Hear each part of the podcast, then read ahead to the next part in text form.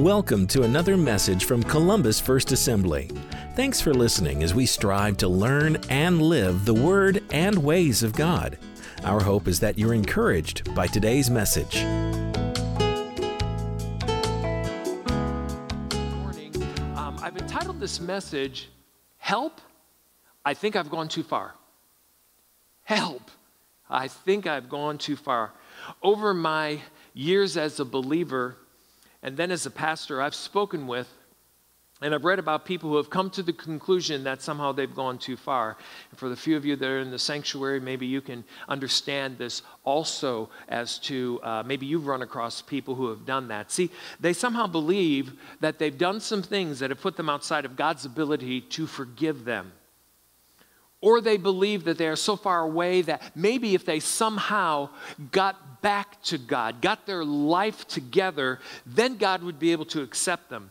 Because in their minds, they feel like they have gone too far. They're outside of God's ability to forgive them and accept them. I can think of a, a woman many years ago that I had the opportunity to speak with who had had two abortions. And the first one, she was very young and she was very frightened.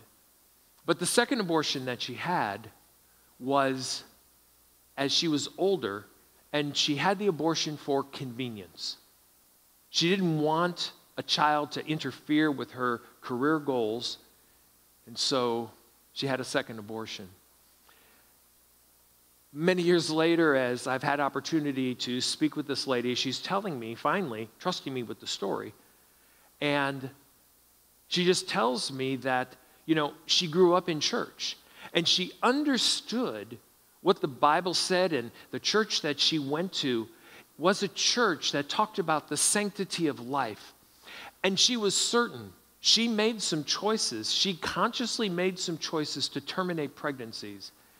And she had certain, she was certain that she had gone too far and that God was unable to forgive her not because she accidentally did something, because she consciously did something for her own convenience. Maybe you know somebody like that. There was a man I also knew who was an alcoholic, and he had been an alcoholic for many years, and he was very honest. Not only was he an alcoholic, he liked drinking, he liked being drunk. He really did. And again, grew up in church, so he understood what the Bible said regarding drunkenness, but he liked it. And year after year after year after year of, of um, being an alcoholic, he began to realize that, you know what, I have gone so far from God. How could God even love me or forgive me? So he had determined that someday, someday, he would stop drinking, he would get his life right, and then he'd be able to move towards God and God would accept him. So it's people like that that I'm talking to this morning. Help. I think I've gone too far. You believe that what you have done and where you are is way too far. Today we're going to read a story from the Old Testament. It's from the book of Second Chronicles. And because it's an Old Testament book, and there's a lot of people that don't read Chronicles, um, you may not be familiar with this story. But it's a story that every time I read it, I sit back and I marvel. I marvel at the grace of God. And two or three months ago in my devotions, as I was reading through the Old Testament, I read the story again. I sat back and I marveled at the grace of God. So we're going to read that story this morning, and then I'm going to conclude with just two or three points, and I'm going to, I'm going to talk to you from my heart. But let me give you some background. The nation of Israel, um, King David was probably the greatest and the best king that they had. King David rose to the throne and began to establish the nation of Israel, and then when David died, his son Solomon became king, and this was probably the, the uh, most prosperous time that the nation of Israel ever had under the rule of Solomon. But after Solomon died, after his reign was over, the kingdom actually split in two. to a northern kingdom, which was called Israel, and a southern kingdom, which was called Judah. Now, the northern kingdom, called Israel, uh, established a new capital city. The new capital city was the city of Samaria, and they had their own kings. The southern kingdom of Judah stayed in Jerusalem, which was their capital, and all of the kings in this southern kingdom, this kingdom that was called Judah, were descendants of King David and then Solomon. And of course, Jesus came out of the line of David. The northern kingdom, those in Samaria, never went back to Jerusalem to worship. So they set up worship uh, to foreign gods. They set up worship to Baal and Asherah. And according to the Bible, in this northern kingdom of Israel, all of Israel's kings, and I'm quoting now, did what was evil in the sight of the Lord. There was not one king in this northern kingdom that was a righteous king. They were all evil. They all worshiped uh, in ways that God said not to worship. Now, Judah's kings, the descendants of David, had a combination of kings, and I'm quoting again, again, who did what was pleasing in the sight of the Lord. These were good, righteous men, leading the nation the way that God had said it should be led. But there were also a number of kings that did what was evil in the sight of the Lord. So the southern kingdom of Judah, they had good kings and they had evil kings. And so, with that background, um, we're going to begin to get into our text this morning because we're going to talk about a king that's name was his name was Manasseh. Now, this is very interesting because Manasseh, his father was Hezekiah. Hezekiah was one of the kings that did what was pleasing in the sight of the Lord. In fact, he was one of the best and most righteous and godly kings that Judah had ever seen. His father, Ahaz, was one of those unrighteous kings. He worshiped Baal. He set up altars throughout the land to Baal. He made cast idols of this God. Both he and the people worshiped the idols. But when Hezekiah came to the throne, he chose to follow God. He chose to follow Yahweh. He chose to follow the laws of God as Moses had given to the nation. He repaired the temple, which had fallen into disrepair under the, his father Ahaz's time. He had the temple cleansed, and people began to offer sacrifices again. There was spiritual revival happening in Judah under the reign of Hezekiah. He had the people stop worshiping the foreign gods. He removed the idols from Judah and Jerusalem. And one of the things he did is he called all of Judah once again to celebrate the Passover. They hadn't been celebrating the Passover, which they were supposed to celebrate on a yearly basis. And listen to what Second Chronicles 30, verses 26 and 27 says about this Passover, or actually after the Passover was older. There was great joy in the city, for Jerusalem had not seen a celebration like this one since the days of Solomon, King David's son. Then the Levitical priest stood and blessed the people, and God heard them from his holy dwelling in heaven. Scholars say that apart from Solomon and David, Hezekiah was probably the most righteous and godly king Judah ever had. And now, let's look at the text this morning. All of these verses will be on the screen for you so you can follow along with me as I read. Second Chronicles chapter 33, starting in verse 1. Manasseh, this is now Hezekiah's son, the one whom followed his father, this godly king, to the, to the throne. Manasseh was 12 years old when he became king, and he reigned in Jerusalem 55 years. He did what was evil in the Lord's sight, following the detestable practices of the pagan nations that the Lord had driven from the land ahead of the Israelites. He rebuilt the pagan shrines his father Hezekiah had broken down. So here's Manasseh, who his father was one of the most righteous, and he, he tore down all these altars and these idols. Hezekiah is building them again. He constructed altars for the images of Baal, and he set up Asheroth poles. He also bowed before all the powers of heaven and worshiped them. So he was bowing before the sun and the moon and the stars. He was worshiping uh, the, the heavenly bodies. He built pagan altars in the temple of the Lord, the place where the Lord had said, My name will remain in Jerusalem forever. He built these altars for all the powers of the heavens in both courtyards of the Lord's temple. You know, many people get outside of the will of God for their life. They were raised in a godly home like Manasseh was. But now they're on their own and they begin to get outside of the purposes of God. And Manasseh, instead of following in his father's footsteps and continuing to lead the people in the worship of Yahweh, he quickly left God's will and purposes for his life and the nation he was leading. So he rebuilt those pagan shrines. And he himself worshiped Baal and Asheroth. These were pagan fertility gods that had as a part of their worship not only prayer and burnt offerings and sacrifices, not only the bringing of gifts to these gods, immoral, sexual, practices with temple prostitutes, both male and female. So when you came now into Jerusalem, when you came to worship these foreign gods, not only did you bring your sacrifice, then you found a prostitute, whichever kind you wanted, male or female. And you worshiped by having sex with a prostitute. And this was pleasing to these gods. So far from the ways of Yahweh, so far from how Manasseh was raised under his father Hezekiah, who chose to worship Yahweh only. He also worshiped the sun, the moon, the stars, and he set up altars to them in the temple, in the temple of the Lord.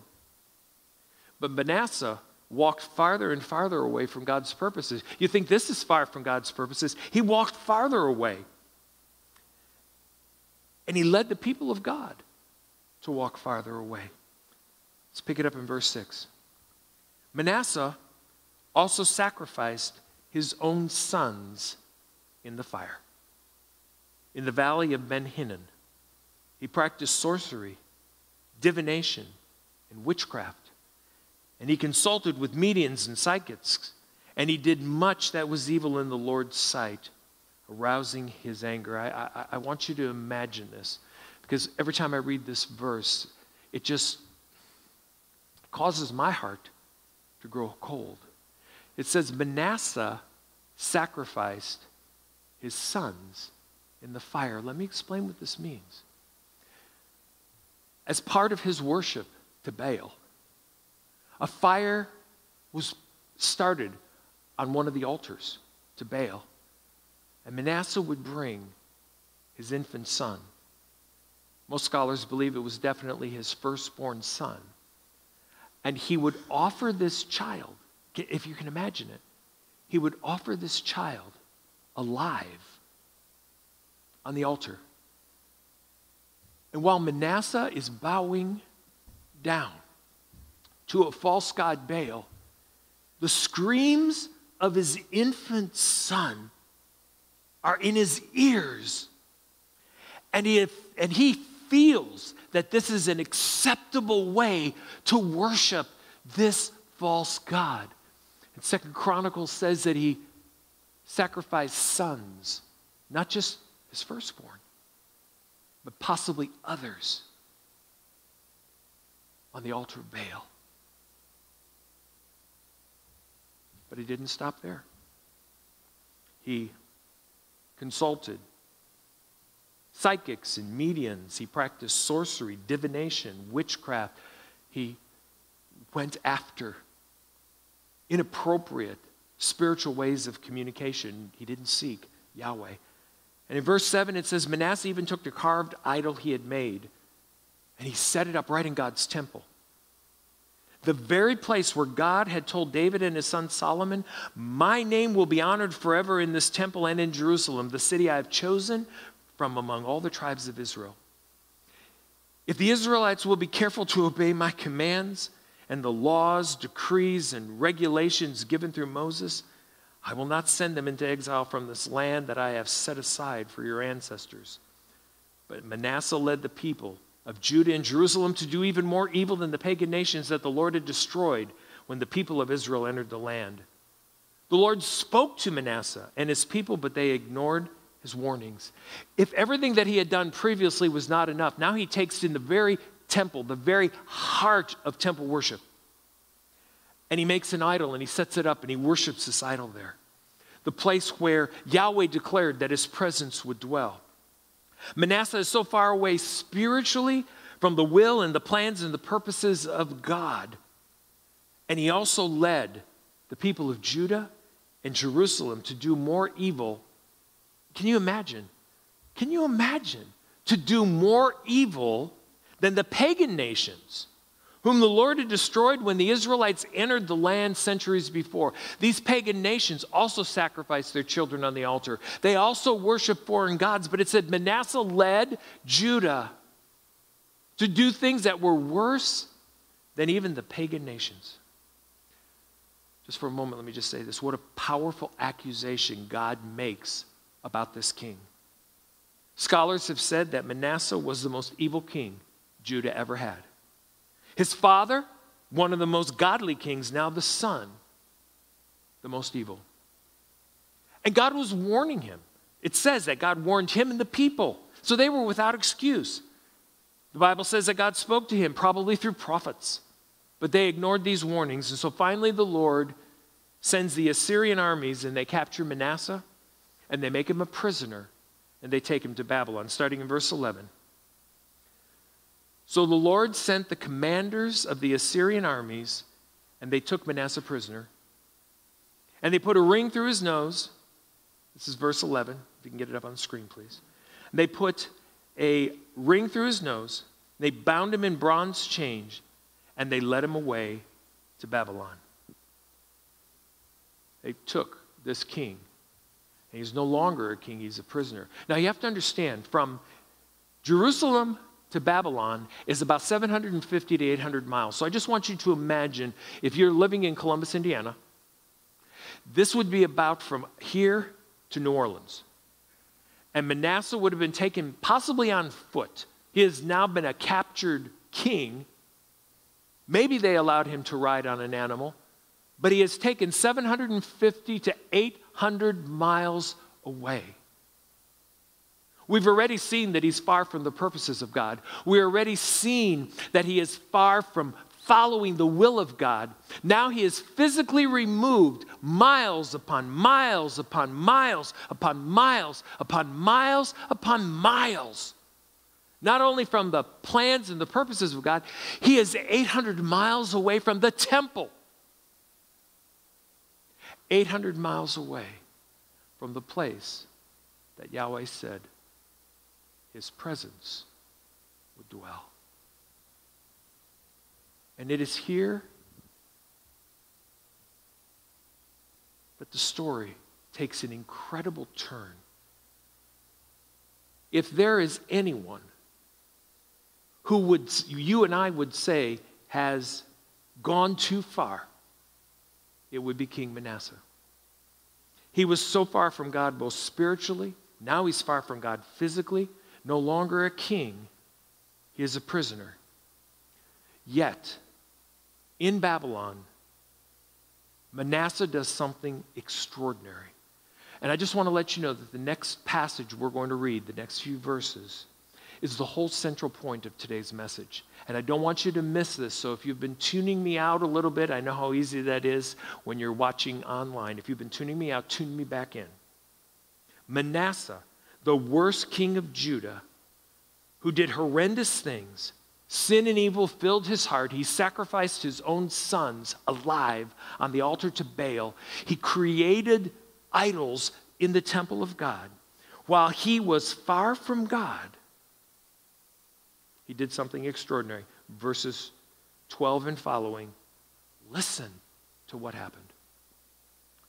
But while in deep distress, Manasseh sought the Lord his God, and sincerely humbled himself before the God of his ancestors.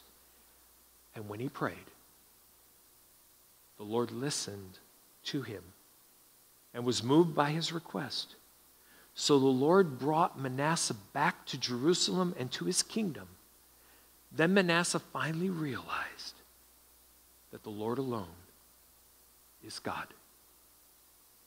This wicked, vile, idol worshiping, sexually immoral, debased king, far away from Jerusalem in Babylon,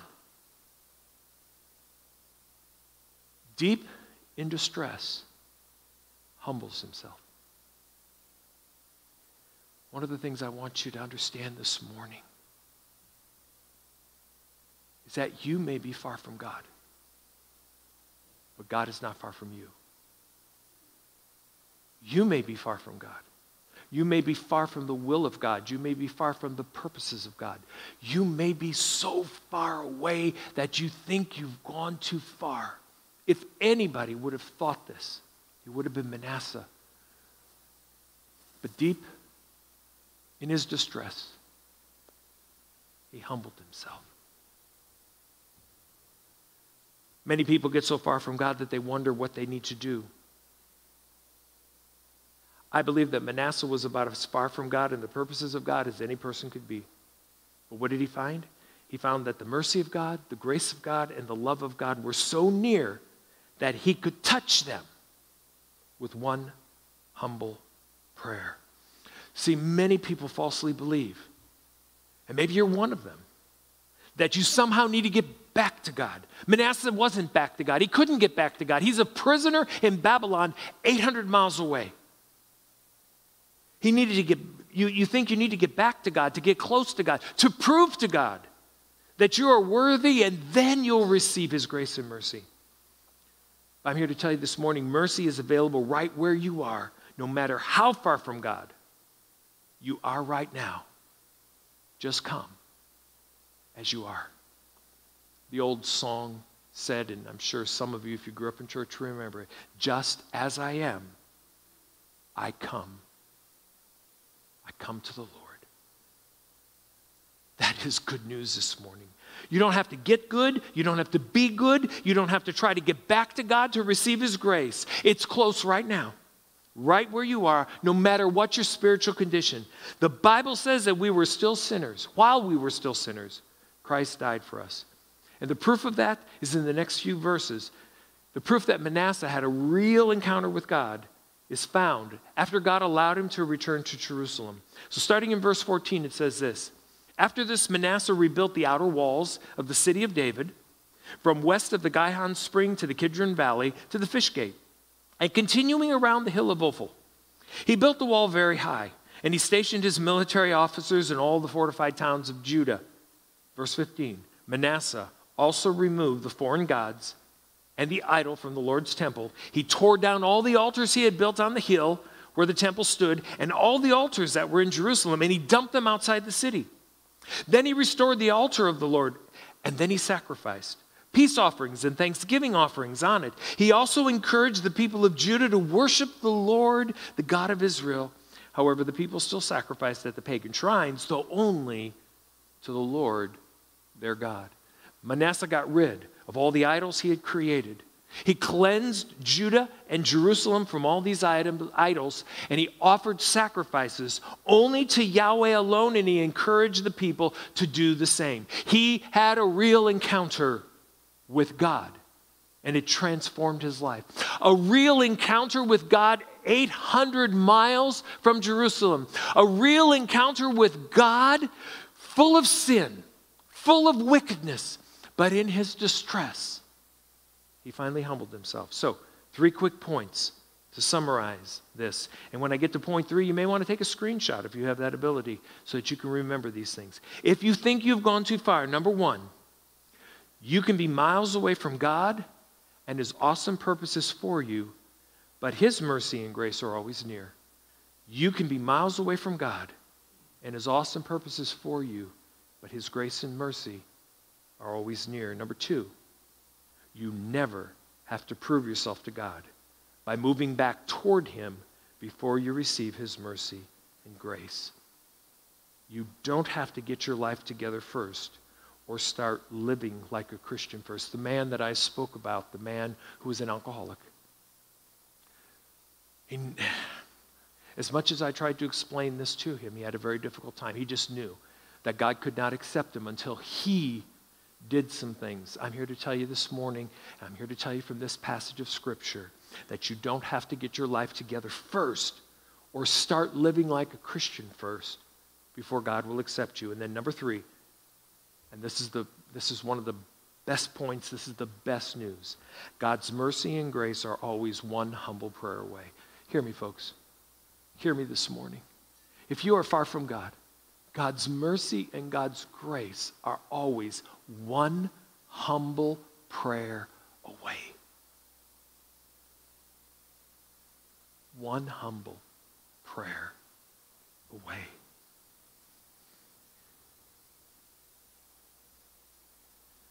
Maybe you're watching this morning and you really identified with my title, Help, I Think I've Gone Too Far.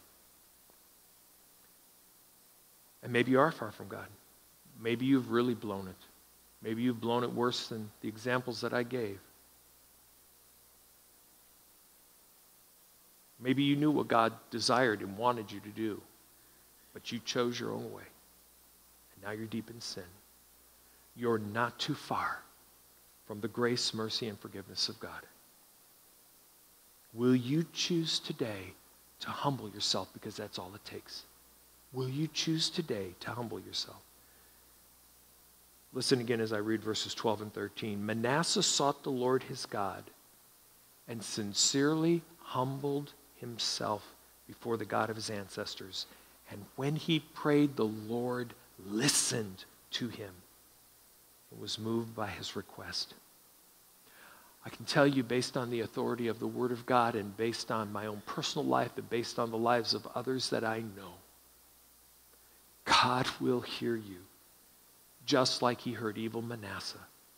He will listen to your request for help if you will humble yourself and come to him and pray. Today, you can be forgiven right where you are in whatever spiritual condition you find yourself. That's the good news. The good news of this very dark, sinful, evil passage. The good news is God was able to forgive this most wicked king of Judah when he humbled himself and prayed. Now, I want to talk to parents this morning. Maybe there's some parents here. We have a few people here in the sanctuary, the worship team, but mostly to you parents at home. You raised your children in a godly home. You lived for Jesus. You brought them to the temple. See, Hezekiah, Manasseh's father, raised him in one of the most glorious spiritual times in Judah's history. Temple worship was powerful. The Passover was being celebrated. Hezekiah, I am certain, read or had read to him and his son, Manasseh, the Word of God. See, I believe one of the reasons Manasseh knew what to do in Babylon, 800 miles away from Judah, 800 miles away from Jerusalem, was because as a child, he was raised in a godly home, in a home that worshiped Yahweh, the God of the universe. For you, you've worshiped Jesus, you've loved him, you've passionately followed him, but you have a child or you have children that have gone away, and maybe you have thought, oh my goodness, they've gone too far. Will they ever come back? But as you've heard this story this morning, oh, parents, Hezekiah was dead when this happened, but if Hezekiah was alive, I can imagine he would have been on his knees daily for his son and all of the wickedness and the vileness that his son did. But when his son finally got desperate, in his distress, he went back to that which he knew. Excuse me a second.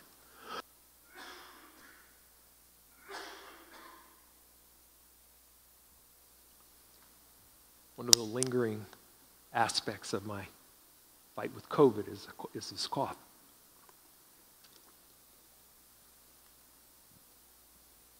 Parents, let me ask you a question.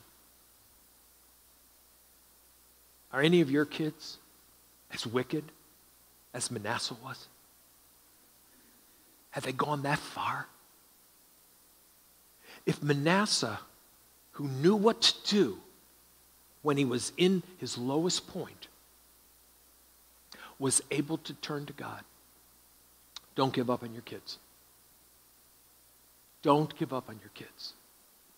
Pray for them. Call their name out to God regularly. At some point, believe that that which was placed into them in their younger years, when they get in their distress, they will know what to do. It may not even be while you're still alive. Hezekiah was dead when Manasseh turned. But can you imagine the reunion in heaven that they had? When that Manasseh passed and joined his father, this vile, wicked, worst king of Israel, now rejoicing in the presence of God. I believe it had much to do with the fact that he was raised and he had heard, and the Word of God was placed into his heart. Parents, that's just something I want to share with you as the worship team comes to the platform. I just want to talk to you if you are far from God. If you would say, Pastor, help, I think I've gone too far. Jesus loves you. Jesus paid the price for your sin by dying on the cross. The free gift of forgiveness, eternal life, mercy, and grace for you are only one humble prayer away. If you'd be willing to pray and ask God for this gift, I want to lead you in a prayer right now. If you this morning are watching this service, whether you're watching it live or you're watching it as a uh, uh, on demand, God will hear your prayer. All you have to do is humble your heart and pray. Bow your head. Repeat after me Lord Jesus, I, I am so sorry for the life that I have lived. I've thought that Maybe I've gone too far. Pastor Rick has shown me from your word that even where I'm at, your grace is available to me. Lord Jesus, forgive me of my sin. Forgive me. I've walked away from you. I'm so far away.